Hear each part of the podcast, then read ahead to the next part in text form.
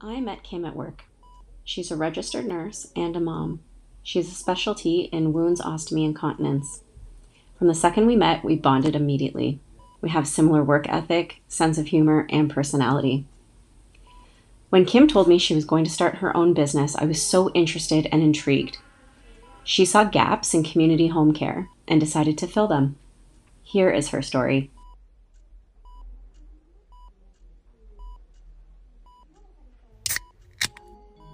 Big Rig Brewery takes great pride in reinventing classic styles and crafting emerging ones using only quality ingredients. Be sure to visit their brewery in Canada at 103 Schneider Road for fresh pints, food, beers to go, brewery tours, and pinball. Visit their online shop at www.bigrigdelivery.ca for tasty beer mail, free local delivery in the Ottawa area, and free Ontario wide delivery on orders $70 and up. Check out the description box for Beyond the Bedpan promo codes.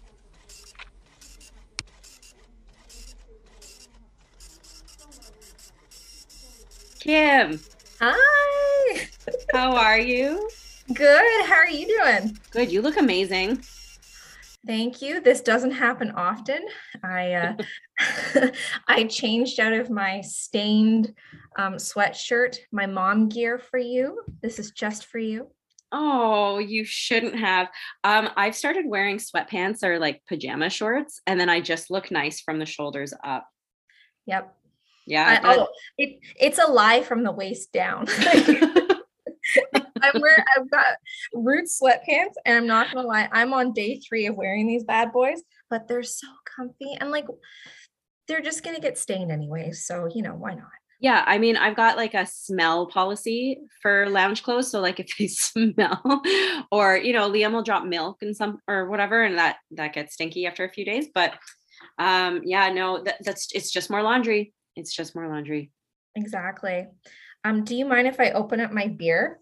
Please. So I actually I I'm having a wine instead of a beer because I'm Oh. getting over a cold and the carbonation um, makes me like clear my throat constantly. Not that the wine's any better, but it's not yeah. carbonated. It's the antioxidants, right? Yeah. oh, beautiful. So I um I used your promo code for the big rig. Um and so I've never tried this one. It's the called Midnight Kissed My Cow. And I love I it. I 100% bought it because there was a cow on it. So I've never had it. So oh my gosh, it's like black beer. Okay, it's a chocolate stout. Okay. Look at there your we go. knowledge there. I wouldn't know what that was. I'd be like, uh, I think I need to go get a new one. Something wrong with this one. Something's wrong. How have you been? Good, good. Um, it was a good week. I uh, I managed to finally get my hands on some Bieber balls this week. Are, okay, heard of it? explain this because I've seen it a little bit, but I have not explored. You haven't explored Justin Bieber's balls yet. Uh, no, Um, unfortunately. so, well, they're they're not called that, but why wouldn't they call them that? I mean, but they're they're called Timbiebs, and they're um, they're three specialty Timbits right now that Justin Bieber himself um, created. And so I went today and I got some, and they were they were pretty good. Not gonna They were lie. good. Um, Yeah. I bet you that some someone did think of Bieber balls, and then they were like, "Well, it's Tim Hortons. it's not Hooters." so, um, yeah, the target audience probably not ideal. I'm learning lots about marketing since doing this podcast.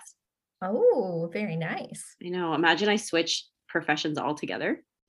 Oh, that'd be crazy. How was your week? Um, a bit of a blur. It's my whole life is a blur. I don't remember anything because it's it's constant. Um, no kids home this week. That was great. Ah, Um, potential heaven. for one tomorrow though, oh no. but that's okay. That's okay. I got a couple days. That's all I needed. Um, okay, so we work together Yes, we do. and we have just the best time. Um, but my listeners, all like 75 of them, may not know who you are. So why don't you introduce Okay. yourself? Sure. Um, my name is Kim Huggard. At least that's what some people call me. Um, I work with Christy on the um, on a wound and ostomy team at a hospital, one of our local hospitals. I also um, have my own business, which I started in the past year. Um, and I work in the community doing the same thing, wound and ostomy consultations. And you've worked at CHEO in the past too. Yes, yeah. So I guess my my brief little synopsis here is um, I started my career out at CHEO on the um, the psych unit actually.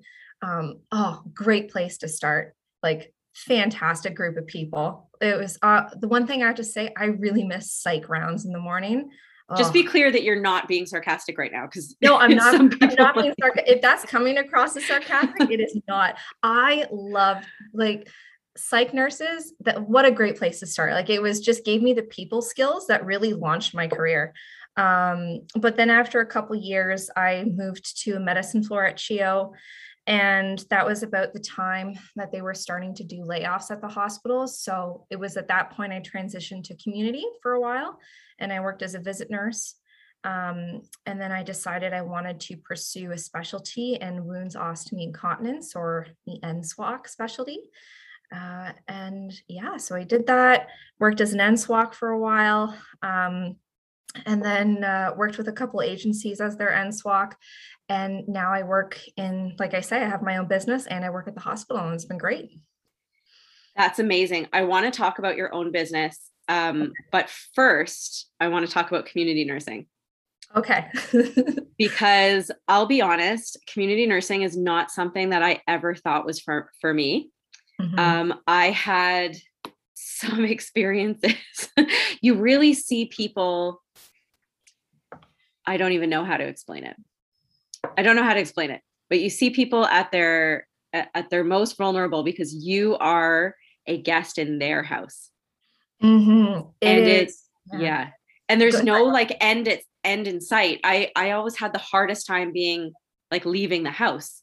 Like, hey, I I gotta go. yeah, I I felt like I was like, okay, I guess I have to stay here all day. Mm-hmm. It's it's hard. It's it's very hard. Um, there's this kind of perception, I think, sometimes that community nursing isn't you know real nursing as compared to a hospital.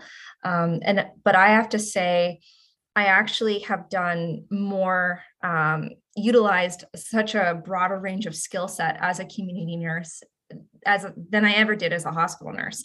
Um, and yeah, it is holistic care 100% because you are doing everything and it really drives stuff home that you don't see in hospital um, like how a patient's socioeconomic status really impacts their health status and how they got to where they are with their health like it just i i'm so appreciating all my time in community um, especially if you've never seen some of these things before, if you've grown up with privilege and you've never gone into like a shelter or anything like that, it just mind opening experience. This was exactly my experience. And I'm not, I'm not ashamed to admit it. I grew up in a, a very happy, middle class, um, hardworking parent household. I was also the three, the third child and from my older brother and sister are much much older than me so I, I kind of was an only child by then i was a later baby i was pretty privileged hmm. and i wasn't exposed to a lot of stuff that you see in the community and i think that's why i had such a hard time with it my mind was blown mm-hmm. like i remember walking into a house and um there was just stuff everywhere like hoarding yes. kind of stuff and yeah. then the ostomy they changed the ostomy appliance in the kitchen next to um, freshly washed baby bottles for a baby oh does that tell me you're a nurse without telling me you're a nurse right like does that that would trigger you so bad oh for yeah. for someone with critical care background who's kind of type a and ocd i was like oh my god oh my god oh my god oh my god oh my god what are you doing but like you can't you can't judge them obviously and you can't tell them to do it differently because this is how they're set up and it was just oh it was bad it was so bad. And then they were like, yeah, we're on like the third week of this bag. And like, yeah. Because it's expensive and they have to pay for it out of their pocket. You yes. think you see the whole picture of a patient when you look at their chart in the hospital. Yeah. You see nothing until you enter their home. Absolutely. I've gone into hoarder homes. I've gone into homes um, with infestations. I've gone into homes of people with severe mental health who have had, I, I kind of call it the trifecta, where they, they have, it's not funny, but they have the infestation. There's usually feces on the walls and they're a hoarder. And they usually like, like you see uh, those those homes are few and far between though i'll say that um, but yeah i think for me one of the biggest um, moments in my career of really realizing the privilege that I grew up with. I didn't think I grew up with a lot of privilege.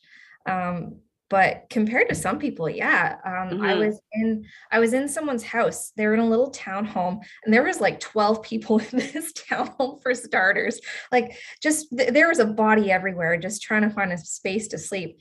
And they came home with their groceries. And I heard them next door in the kitchen while I'm doing a vac dressing, and I'm hearing them portion out every single piece of food that they bought so that it could just last long enough. And I was like, oh my God, like I can't even imagine doing that. Oh my, yeah. And then here I am at home as a child being like, I don't like potatoes. Yeah. I want something else.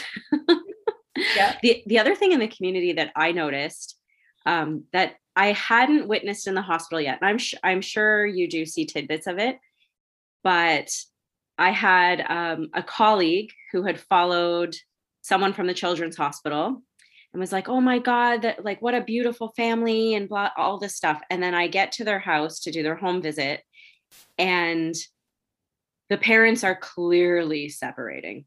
you know, like they mm-hmm. hate each other. I have never felt so uncomfortable yeah. around two adults and I, and I'm also an adult and I was like, I got to get out of here. Like, there is some serious tension in this house. And yeah. in the hospital just a week earlier, they they seemed like the perfect family. Then they go home, and it was uh, like you could cut the tension with a knife. And I remember saying, like, oh, mm. "Oh yeah, like I I did see them. Um, are you sure it's the same family?" like, yeah. And you really see that that social side of what's going on with people as well. So it's it's mm-hmm. really difficult. Can you speak to the state of home care right now in regards to staffing? oh, um, we community care just hemorrhaged staff throughout this pandemic and like hemorrhaged staff.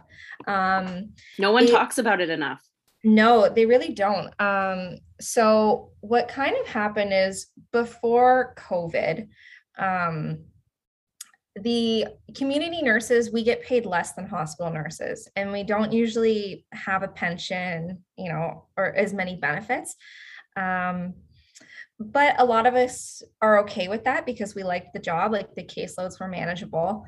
Um, but then once caseloads started becoming unmanageable um, and then covid hit and then um, when covid hit all these public health nurse jobs opened up hospitals were hiring.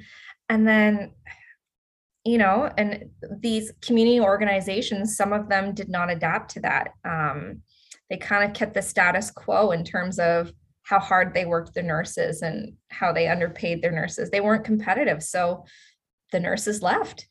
Um, and that was it. And uh, we've seen it in in hospital right? That there are patients sitting in hospital beds right now because they can't go home even though they can receive their care at home because there are no nurses.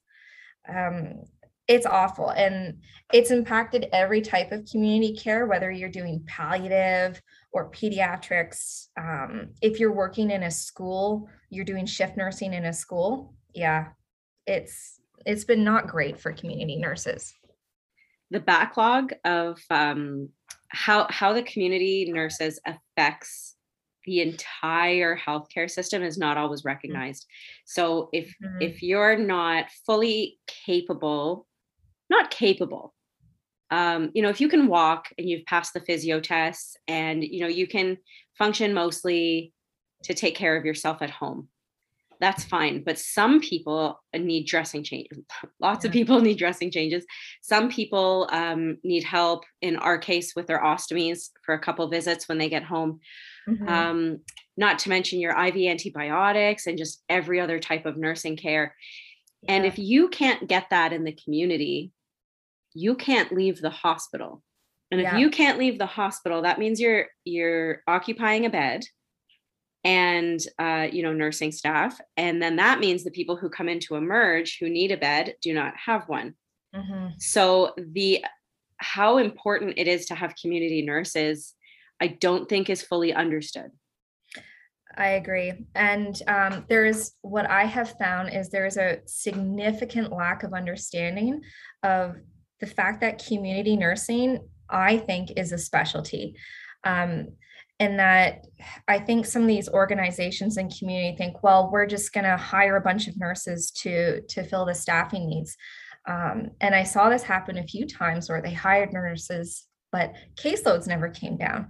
They're like, we don't understand what's going on. I'm like, well, you know in it they have a they have a saying where you know nine women can't make a baby in one month. Like it's and it's the same with with nursing. Like we have so many specialties and community is one of them and it needs to be recognized as such.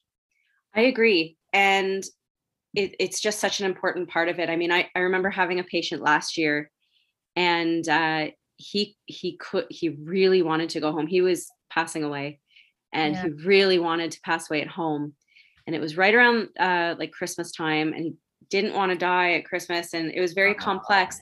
But there was there was no one to take care of him. There was no home care available, mm-hmm. and he he was refusing to stay in the hospital. So we ended up having to teach his wife um, how to care for him medically, yeah. and that's not fair because we've now taken her last last chunk of time with her partner away and have made her the caregiver and i remember just feeling so sad i was like this is this is not right and that was the first time even i was aware of community nursing being in a huge shortage mm-hmm. Mm-hmm. it's and bad it, economics too right like just from the top down it, it's to have people in their own homes it costs so much less versus someone to stay one night in a hospital so. yeah absolutely yeah. and you're right about it being a specialty because i'll i will admit it was not for me at that time you know things change and i often thought about it because the hours are a little bit more flexible and mm-hmm. you know it, it would be nice to kind of dictate my own schedule that way but at the time it just wasn't for me um but it is a specialty i mean you don't you don't realize your body mechanics and how good you have it in a hospital until you're suddenly yeah. in somebody's bedroom without being able you don't have lighting you don't yeah oh you can't God. move the beds um, or someone has a fall and then you're you're there right? So there's a lot of complications that come around with it. Mm-hmm. there absolutely are. So you still in some way work in the community. Yes. But privately now. I do yes. Okay start at the beginning. Okay um so this decision came um, it was something I, I was kind of toying with the idea before i actually made the decision to do it. Um, i'm not the first one to do this. And so i so that's kind of what planted the seed was seeing others in my field who have done this. Um, and it happened when i left one organization for another one and in community and I found the same problems that I was encountering in that first organization, I was getting in the next one um, in terms of just the decisions that were being made from the top down. Like they just, it was really about it, wasn't about the patient care let's just say that um, and i was just very disheartened by it i was not practicing the way that i ethically felt i should be practicing um, and it was to the point as such, I felt like it could end up being a liability on my license because I was so pressed for time. I wasn't doing the job that I should have been doing. Um, yeah. And then, so I, I ended up leaving that. Sorry, I want to interrupt you there. What do you mean by pressed for time? Can you explain that? Yeah, so you're kind of given a schedule. Um, and the thing when you're coming in as a specialist is you're the you know your employer that you're working for has to be flexible with your time because you could go in for for what you think is going to be a simple wound consult for example and it can end up taking up your entire day especially if you have to get family involved you have to get the linen involved. It's a lot of stuff and and i find i just kept finding that i wasn't given that time for to do appropriate follow-up. And and so and my patients weren't really getting the results that they should have and the care that they should have. So, yeah. Okay, that makes sense. Mm-hmm. Um, yeah, so so I, I left my my job at that second organization. Um, and right away as I was leaving there, they, you know, they were trying to convince me to stay. And I was like, no, it's just it's not for me anymore. I'm gonna I'm gonna try out the hospital for a little while. And then they point blank asked me, like, are you starting your own business? You know, can you start right away as your own business? Like how I was like, oh, okay. Um, and then so I started my own business and then I kept I kept having people um, ask for me, which was like because there was so much demand for what I do. Um, mm-hmm. and that's kind of what kickstarted. It was just the demand was there and I had the skill set. That's amazing. So mm-hmm. where do you even start? Because I I've always been yeah. I've known that you can have your own business and I I've known that you can work privately, but it's something that's always scared me. Yes. And I'm sure that it can scare a lot of other people too. Mm-hmm. So how do you even start? Okay. Well, I wrote down some steps because I am a type A personality and I like to make lists. I love a good list. love a good list. I also have uh, a list. oh, there we go. this is why we work well together. Our lists, our Excel spreadsheets. Um, okay, so a disclaimer to anybody listening: this is by no means a TED talk. So, like, I am I am brand new at this, so take it with a grain of salt. I'm not an expert, so I'm just going to tell you my experience from my point of view and take from that what you want. Okay. I'm taking notes too. Yeah, if, sure. um, so the first thing you, you kind of need a business plan when you're starting. Like, what are you going to do? What are you good at? Um, what are the gaps that you've identified in the community or in your workplace that you could fill? Um, you know, and what are your goals? Like, what's what's the kind of business that you want to run? So, so that's that's step one is just figuring out basically what the heck are you going to do and when you when you what's cool about this is when you start getting in that mind frame you really start to see the gaps in the healthcare system like they're everywhere because there's so much stuff that falls through the cracks with us um, in healthcare um, and then so after i did that i then had to decide what type of business structure I wanted. Um, so there's three business structures. You can um, you can incorporate, you can operate as a sole proprietorship, um, or limited liability.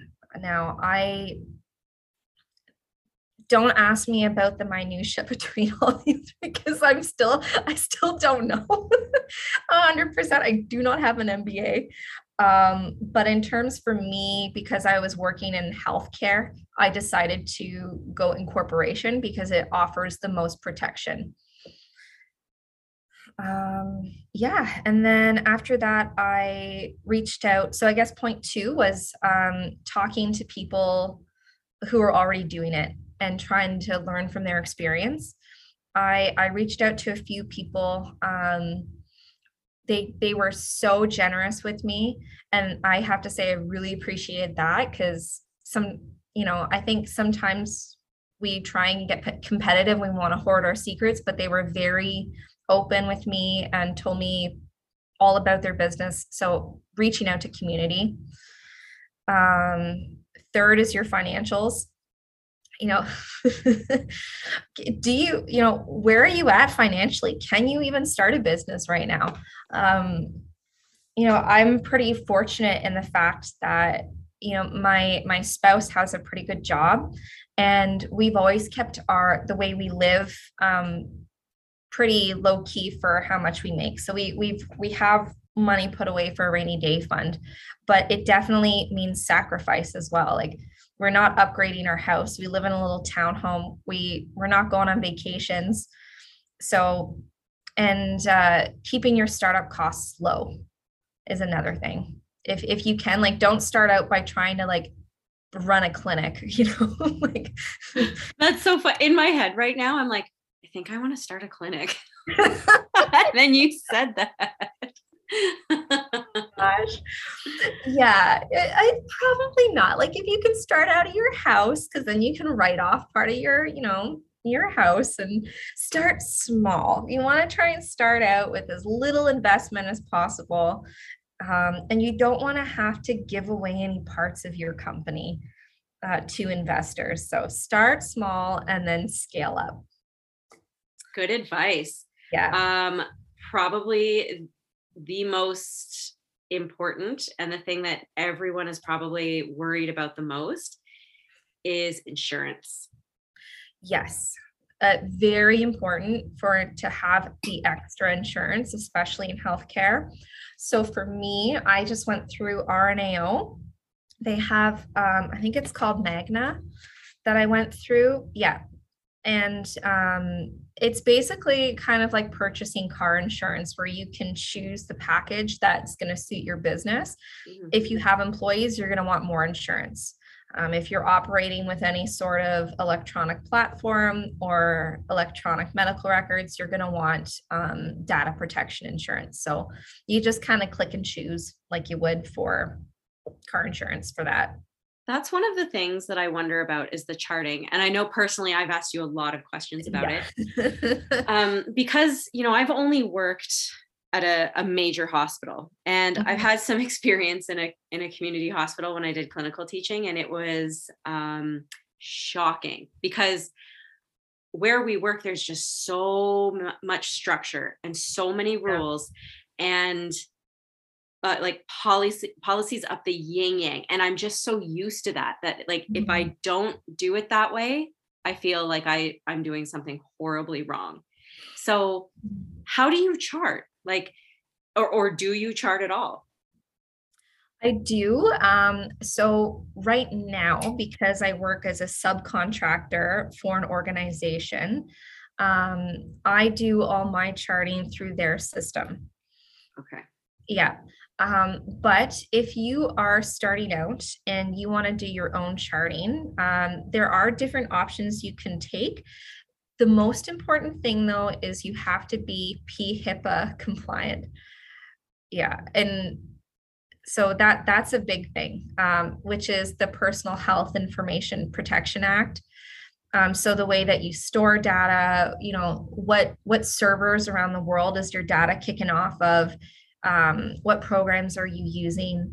There are some apps out there for healthcare professionals to make this easier like jane app mm-hmm. um, or if you're going you're dealing with larger organizations like maybe you're looking at the microsoft business um, suite. So there are a few there's different options out there depending on the size of your business i think yeah, so Jane app. I don't know if you um if you listened to Antea's episode. I think you did because you love the business part. Mm-hmm. Um, you've already mentioned a few things that she mentioned. So her her biggest passion is filling a gap that she recognized. Yes. And that's the first thing you said in the business plan. What is a gap and how can you fill it? Yeah. And I think you find that gap by by what you're passionate about. Absolutely, absolutely. It's um there's so many like just the other I remember being a community in community and we used to do these trial of voids mm-hmm. and then someone told me uh, so basically it's when someone gets their catheter pulled out and then you have to, you know, do the bladder scan or a catheter insertion so many hours later um to see if they've actually voided everything out and they were telling me that at the hospital they do them at the hospital but people they go in in the morning get their catheter pulled and they wait around all day until they get their bladder scan i'm like what a waste of freaking time i'm like and that was just one idea that popped in my head i was like if i had you know money i would just pay and have this done at home and not have to wait in a hospital all darn day. Or So why can't you do that at the LifeLabs? Right? Yeah, like right. where they do the blood work. It's that's a checking your bladder is very simple task. so simple so simple so yeah there's lots of ideas you just got to look around for them um, oh one thing we should talk about um, lawyering up Is a big- Ooh, yeah such a how I met your mother reference. I love it. oh gosh my husband loved that show um yeah you're if you're new to all of this like i am you're gonna want a lawyer. Um so i got a lawyer that works with business or corporate law. Um because especially if you incorporate you're gonna have to get something called like a minute book set up. Um you're gonna be drafting up contracts and they can actually do that incorporation process for you. They are expensive. Um like you're looking at between 200 to 300 dollars an hour for a lawyer But but these lawyers will give you 30 minutes uh, for free to at least like give you a quick run over to even see if this is so- a, a way you want to pro, uh, like progress, you know? exactly yeah exactly and and once you have like once it's set up you you're not going to need your lawyer that much after that hopefully Well, we'll. Fingers crossed. fingers crossed, but worth it. I had my lawyer look over um, and draft a contract for the organization I'm work I'm with now, and it was it was awesome. It was so cool to go through that process and you know you you give the organization say this is what I want these are my demands and then they you one back and you're I felt so cool I was like I'm gonna have my lawyer look over And then- such a boss bitch. oh i felt so boss bitch in that moment uh, it and it, it was worth it because she she actually was able to tweak it so that at the end of the day i'm very well protected um it, it was well worth the money So that's the startup, but you mentioned Yeah. subcontracting. So once you have your own business, then what? How do you make money? um well it i guess that kind of depends on your business so you mean like how do i charge or Well, like how does so you subcontract through a company yes um that does community nursing. So how does that process work? Like how do they hire you and how to how do you get paid? Okay. Um, so they hired me. I was recommended to them by um, a fantastic uh, NSWOC that I've worked with before. Um, so she had recommended me, which was very generous of her. Um, so that's was my foot in the door there. And then at that point, because I had taken that earlier step of talking to other people within my business community, I was able to kind of come up with a rate to charge. And then, you know, I said, this is my rate, these are my terms. Um, got again, did the contract, and then I invoiced them and, you know, I charge by the hour. Um, I, I, you know, every minute that I do, I am paid for. I charge for kilometers.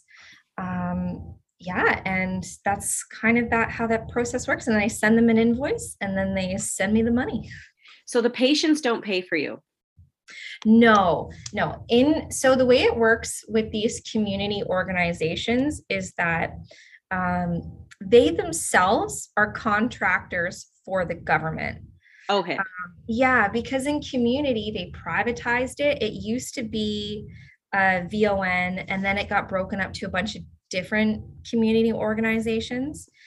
Um, so basically, patient, let's say patient gets dar- discharged from the hospital, the LHIN or local health integrated network, or now they're called HCS, whatever. You know, they used to be called CC. they keep changing their name. I can't I, keep up. I get the emails. I don't read them. so long. Um, so patient gets discharged home. They're while they're in hospital, the government social worker that's there shoots out their their contract um, into this database, this portal, and the agencies kind of bid for it. One of the agencies gets the contract, the government pays the agency, and then the agency pays me. so nothing is directly out of the patient's pocket, which is good, but you you are still your own private business. Yes. So answer me that first of all, I Mhm. love that you're doing this and you've inspired me. I want to do this eventually. But is this a good or a bad thing for healthcare in Ontario? I mean, ideally, I don't want this to happen. Um, ideally, no, I don't think this is a great thing overall. It's if I could structure it the way that it would be structured, first of all, there wouldn't be contractors. Like it, like there wouldn't be all these private community agencies, um, you know, who can then sub like it, it just it's very fragmented, the system the way it is right now. Mhm. Um, but unfortunately, there's just there hasn't been the motivation, and there's just not enough, I think, oversight from the government perspective to kind of change that, um, which is what has led me to this point. It's yeah, I I hate I hate that my job is necessary. Let's just say that. Interesting. Yeah. Because I I've had patients ask me before. I mean, I'm sure all of us uh, uh, on our team in particular have. You know, Mhm. you you've helped them through something, and then they're about to go home, and they they grab your hand and they go, "Can you take care of me at home? Like, can you do this for me at home? Like, how much do you charge?" I've been asked that more times than I can even count, Yeah. and I actually feel bad. You know, I'm like, "Ah, "No, sorry," but I feel bad for them because they're they're so scared and they're they're not stupid. They know that there's no one available or very few available in the community and they're terrified to go home. But they've often asked me, you know, can can I pay you to do this for me when I go home and I don't I'm not set up for that, so my answer is always no. Mhm. Um, but that's when someone says they have their own business, that's what I think of. I think of charging patients, which and that's definitely an option. Mhm. But the way you do it is not that way. No, it's not that way. Um, that being said, though, I I think I've moved beyond the point of feeling bad about charging a patient.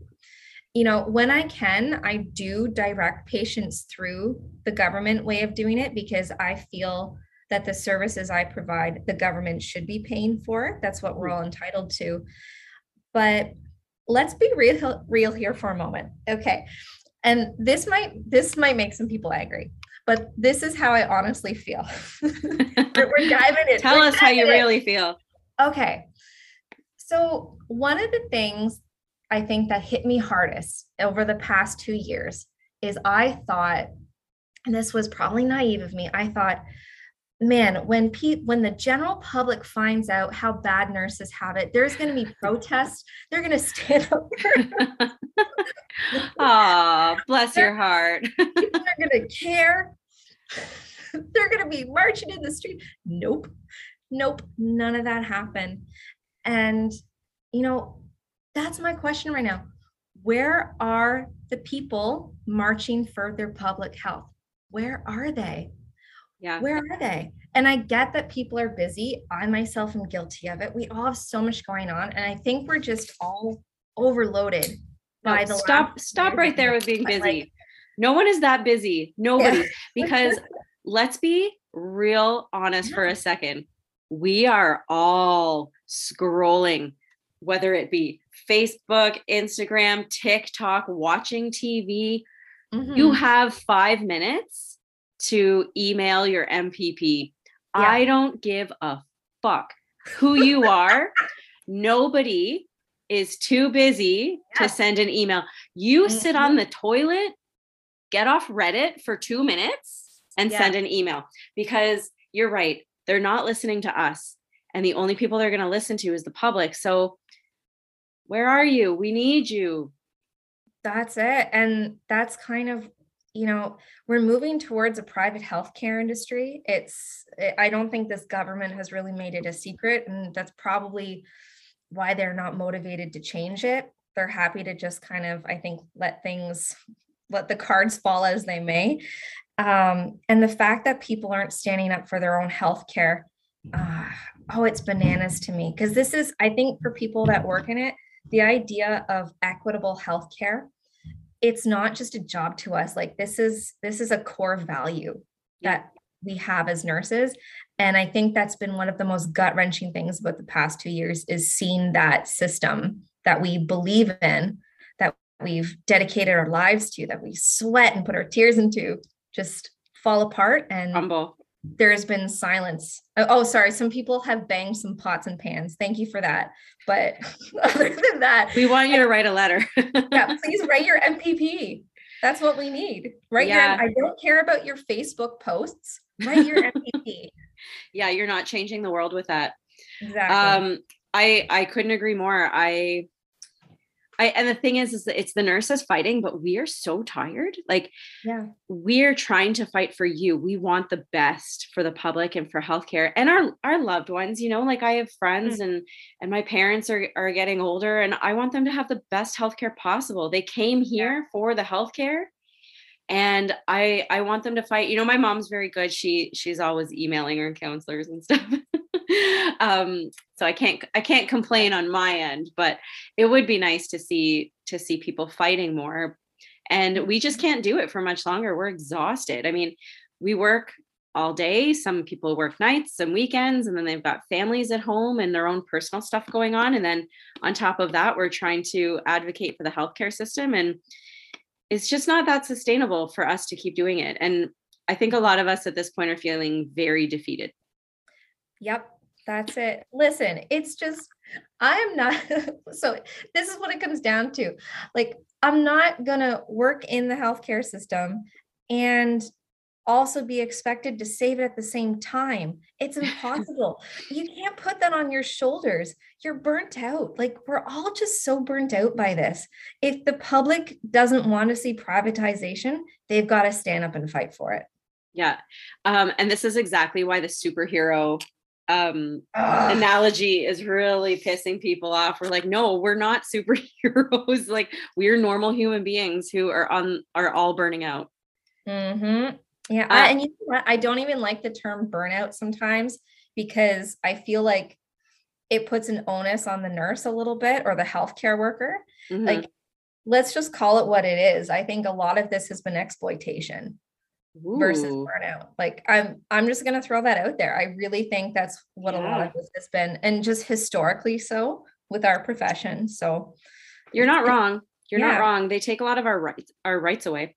mhm. Um, I want to talk about your work ethic, Kim. sure. Um, it's perfect. Yeah. I Mhm. want you to to talk a little bit about your view on work life balance and you you came into my life exactly when I needed you. I'm not kidding. Like I was and since up until recently up Mhm. to my eyeballs in in work workload Yeah. and at home just at, at, at just as high a capacity with all of the crap that comes with the schools and the and Mhm. covid and the kids and and i'm not i'm not complaining i think the the rules are right but it's a lot of work so you came into my life and you were like oh yeah don't do that and you were just the mm-hmm. you were my millennial soul sister Aw, thank you.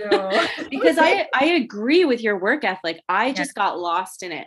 And Mhm. I needed you there to pull me back out of it. So thank you Mhm. for for just uh. I don't know, fate just brought you in when I needed you. Mhm. But I want you to talk a little bit about that, the generational uh differences and work ethic. Yeah. Um, so this was, I'll give you a bit of background about why I feel this way. And you kind of touched on this with your Instagram stories the other day. Um, The family one? Yeah, the fi- can you talk about that for a second? Because that kind of ties in.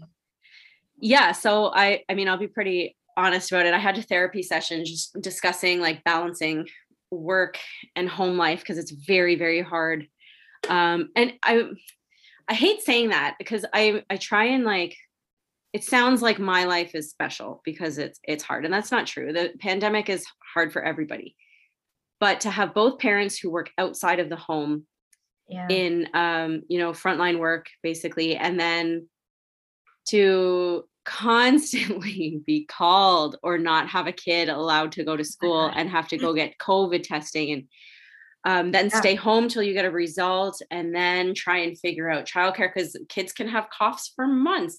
Yep. And it is draining. And every time I would call in, um, I felt so guilty. You know, I was like, oh, like I, I, I owe them my time. Like this is my job.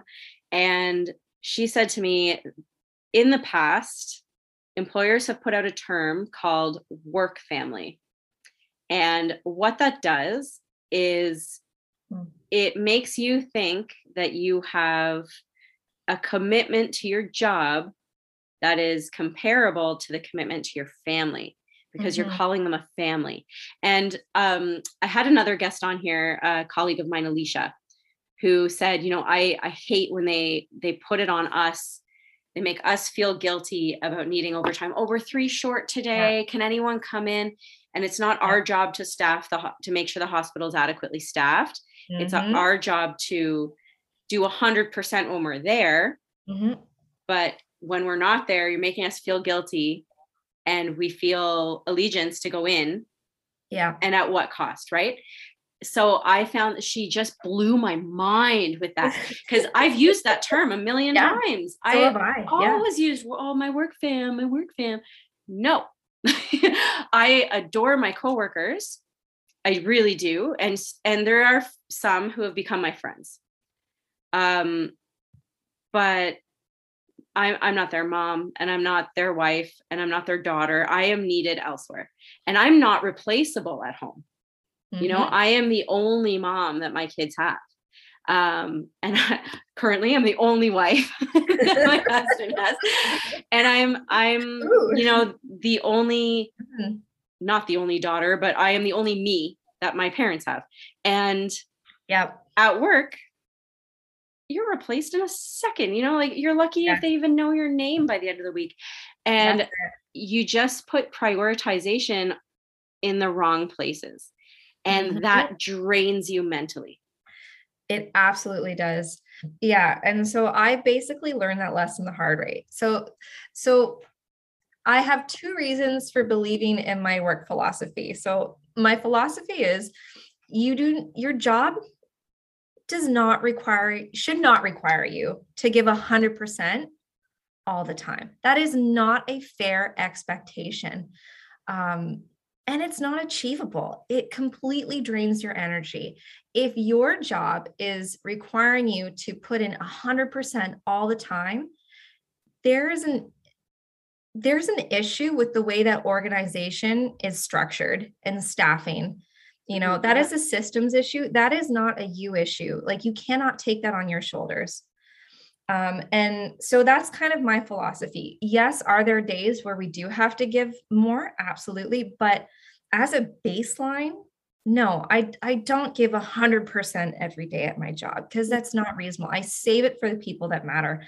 And there's and my two reasons are number one, every job that I've worked at where I have given a hundred percent, that became the standard.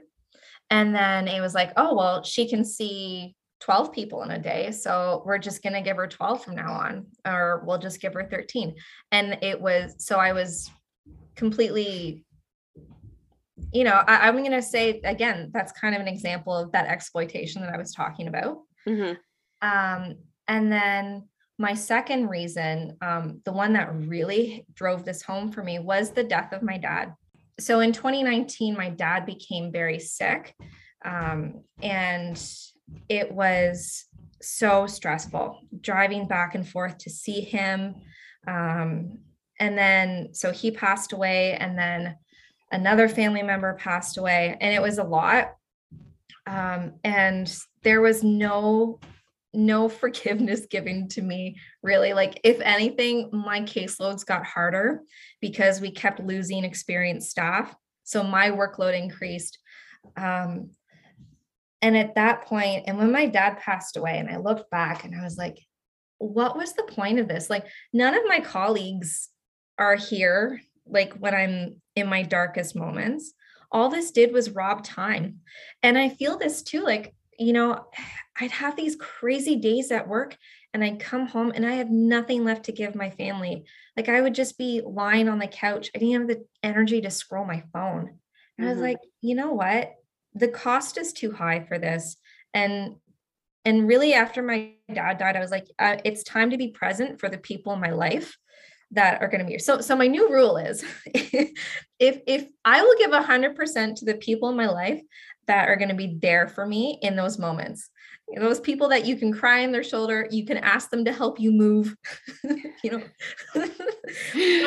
I'll maybe like give you a good moving company and i'll come drink wine with you in the kitchen while they move all the stuff in but like i'm not going to fill up your van. Yeah. Yeah. i'll take that too. I'll take that too. But yeah save save your energy for those people. That's what matters. It's yeah it's it's so true like oh i just couldn't agree with you more and i remember um i remember your first day mm-hmm. i was like hey so we see six patients and we leave at 4 mm-hmm. and that's exactly when i knew we were gonna we were gonna click and she was like okay and i was like so- sometimes things come up um you know there's exceptions to every rule yeah but here's how to organize your day and if something comes up save the reassesses for the end so you can bump them. Like mm-hmm. you leave at four, you get home to see your family for dinner. And that is that is I, I will not negotiate on that rule. And that's how we knew we were work soulmates. Yeah. I love when you said that. Oh, it was like music to my ears. And I was just like, oh. and you know what? I'm a better nurse now because of that, mm-hmm. because I have that balance and I'm not putting so much responsibility on my shoulders. Mm-hmm. I honestly, I can say that my practice has improved and I'm able, yeah, like it truly has. I I love that. Yeah, it's that work-life balance. Yeah, 100 And and somebody gave me that advice, right? Like I didn't make that up. My first day, someone said, You see six patients and you leave at four o'clock. Yeah. and I was like, Oh yeah, okay, I can do that. Not a problem. Mm-hmm. Yep. And you know, there's there's days where you know things come up and uh, i i feel like i am very good at triaging. Yes. But there's some days where you're just like uh they they all kind of need to be seen. And but those are rare you know they mm-hmm. they come up after long weekends or you know long periods where you know stuff like that. It's it's more rare. Yeah. Okay i've got some questions for you. Okay um and then I we need to talk about TikTok. but we'll save that for the end. Okay.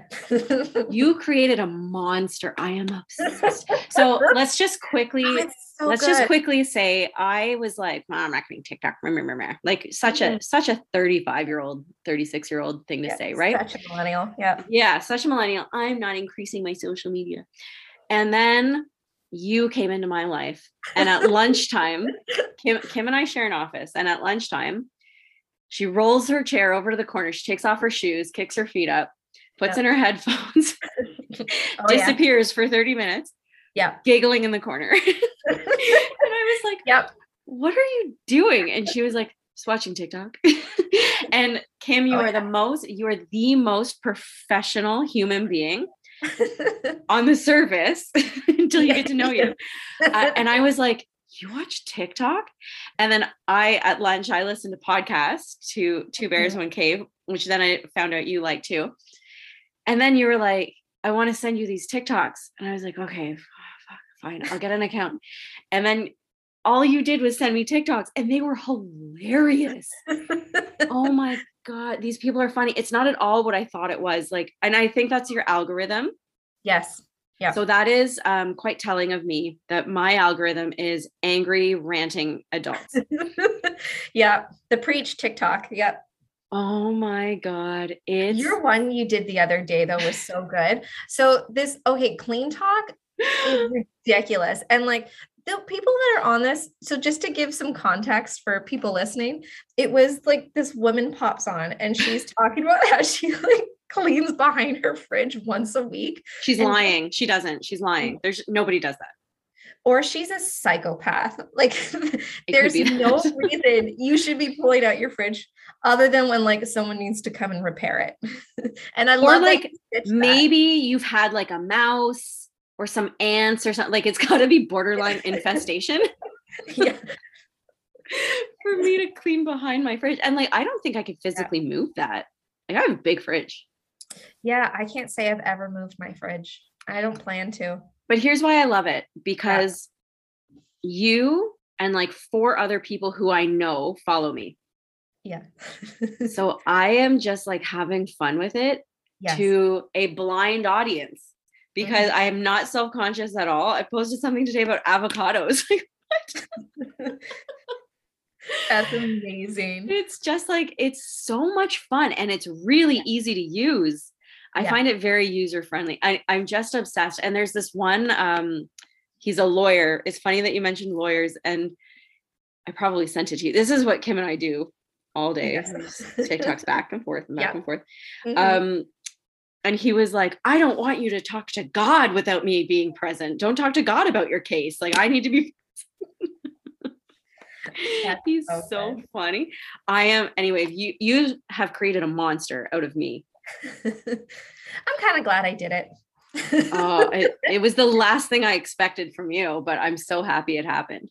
I think if that fits in with all your social stuff, though, you're so savvy with the socials. So I, I don't do any videos. I just like to create Christy's stuff because she's hilarious. If you do not follow Christy on Instagram and TikTok, you need to because like no, Oh. forget Instagram. I don't care about. Instagram anymore. I am oh I spend my day on TikTok. I just think it's so funny. There's It's so people who are just like, "Good morning," and I'm like, "Ha." like But now my algorithm is so inappropriate that like Nora can't follow it anymore, and she's not happy about that. yeah. So my daughter was um, primarily the reason why I got a TikTok account because she Yeah. wants to dance and um, and like videos and stuff. And now it's it's no longer catered toward a, a six year old girl. It's catered towards a bitter 36 year old millennial. the rant talk. Oh, it's gotta the it's gotta talk. flip you over to the kink talk. You know you've made it once you once your algorithm flips you to kink talk. so this was your advice to me is because I was like, well, clear, obviously the obvious choice here is to quit nursing and become a TikTok star, So- right? Yeah. so um how does one do that? Because i'm getting like only 200 views where are my millions? And Yeah. kim was like oh you need to um just like parade around in a bathing suit and it'll be done. So i told ryan that my husband and he was like well so like do you need me? Are you telling me that i have to do it? And i was like yeah will you? And i was like fully ready to exploit you to become tiktok famous like take off your shirt right Right. No, Oh, oh, with the guys, it's the um uh the chopping wood is a big thing. That's what I was watching when we started this. and then that girl that um oh what is her name? You know, she wears the tiara and she's always putting on chapstick. She Oh, was she was like, Pinky Patel, I think. yes. Yeah. And she was like, I'm very curious as to why you need that much wood. Yeah. Practical about it. She's like, why? What are you doing? Yeah. And I love the guy that you put me on. He always sends his videos like, thank you. And he's got a very so funny. humor. Yeah. Josh something. Oh man, he's good too.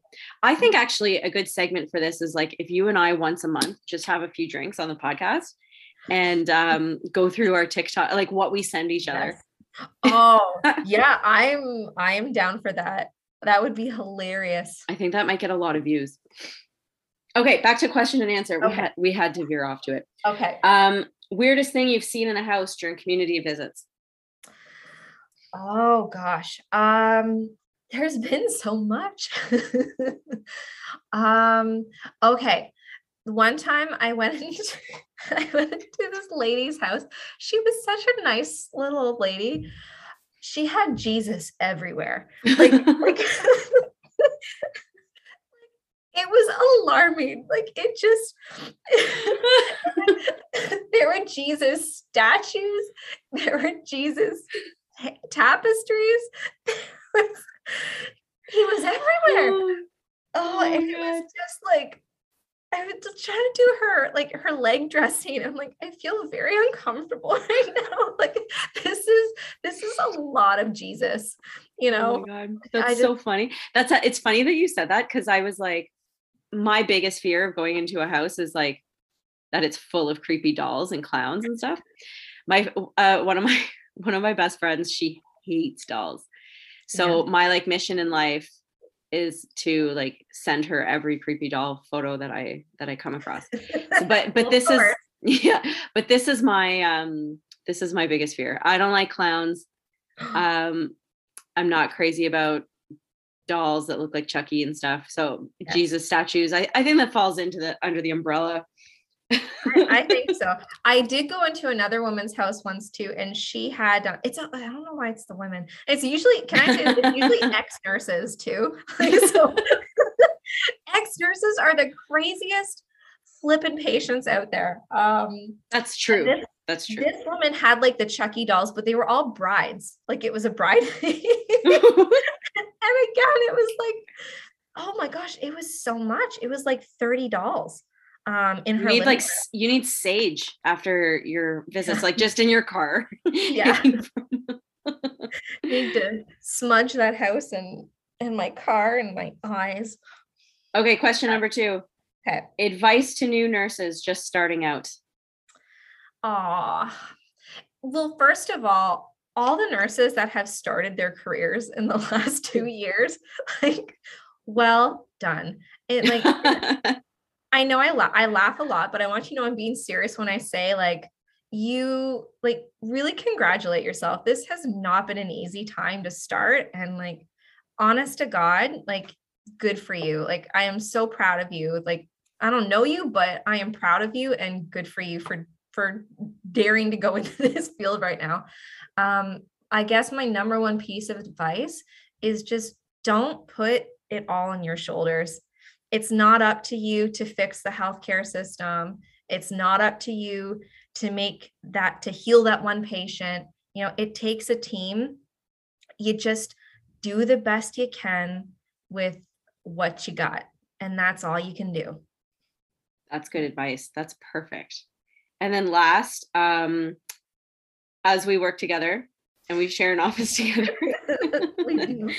um, what is something funny slash embarrassing about me that you'd like to share with all of our listeners? oh gosh And I'm asking this because uh, someone's asked me to do a um, get to know your host episode. ah oh that's a good idea So I'm going to do that one next. okay So this is a good segue into it. oh okay Spill my Um, dirty little secrets, Cam. well, I think you all need to know Christy is super professional. Um, I was Again, she's not being sarcastic. no, I'm not being sarcastic. This is this is the truth. No, she is she's very professional. Um, and the first time I met you, I think I was almost a little intimidated because like you're you're just so good at what you do and you're so intelligent, you're so professional. And then we, you know, keep we going. Keep going. stop. um, and then I kind of got to know your sense of humor. And uh, we were talking about how we, you know, we don't like being stopped. Like we just want to get from point A to point B. and I was talking, you said you're like, I work very hard to make my face unapproachable. I do. for people to I do. Oh, and I just died. I thought that was the funniest thing. Oh Okay, let, let's talk about that for a second because Yeah. it's it's a sore subject for me. So um there's something about me and I Mhm. don't know if it's because I'm short and blonde and like super super basic, but I get stopped. I'm not talking daily. I'm talking like every single time I walk down a hallway. Yeah. Someone stops me and asks me a question. And I do my best to avoid this. Like I I have headphones in if I'm not working. yeah. Um I'm looking down. like I am I am avoiding the world. Like I just Yeah. want to get from my car to the office and that's it. And then from my office to all the patient like but every single time somebody asks me for something and like I I think when I, I was showing you around and I was like here we're going to take I always walk through the first and the third floor and the reason being is cuz they're not inpatient units. Yep. There's no one here. Yep. And it's it's not that I am trying to be rude, but I'm busy, man. And like, I don't know where half the stuff is that they're asking for. Like, Oh, they yeah. want to know where, um, I I don't know some random clinic in Texas. I'm like, I don't know. Like, I don't work there. I don't go there. Where do I take blood? I'm like, I don't know. I actually don't know because I don't get my blood taken here. And I've never Yeah. been there. So please just go to the volunteer desk. But I've even had, you know, that little TV screen at the volunteer desk right now. Yeah. They say hi to me. And like, I No. I am trying. They're like, you know, they do the Uh. little wave, and I'm like, no, like I'm Yeah. trying so hard to avoid everybody. Just leave me alone. Oh my god. See, this is why I refuse to get fillers in my forehead. I need my Yes. my angry my angry line in between my eyebrows. I agree. Um, yeah, I would yeah. never get Botox here. Not Yeah. in, not in between my eyes because I need that glare. I need those two lines. Yes, That is, and that's all we have now. We're Yes. covered in a mask it's true. and goggles, and like all I have is my forehead. yep, So I need those lines. it's true. It's that I call them my uh, my resting bitch face lines, but uh, yeah. I earn them. You know what? I don't want to get them filled in. I earn them. no, those yeah. are your stripes. You need to wear Yeah. those with pride. Exactly. I got them because I was, it was so funny. The other day I was reading something on my phone and and then I actually turned the camera on and it was on self mode. I was hate like, that. oh God. And I was looking at and and I'm I'm making this face. And I'm like, that's why I have those lines. It's because I'm constantly reading stuff that's making me go, what the fuck? Like and that's how I get those lines because that's the exact face I had. And I think I was scrolling the news and I was like, oh gosh, okay. Okay, we're gonna end on um, Yeah. One more surprise question, Oh, okay. and I want no more than a one sentence answer. Okay. Thoughts on anti-vaxxers? Um it's uh it's a dense population that COVID uh, runs through, right? Good answer. Population density has shown to be a factor. How's that for you? it's good enough. Okay, bye, Kim. I love you. Bye. Love you too. Okay.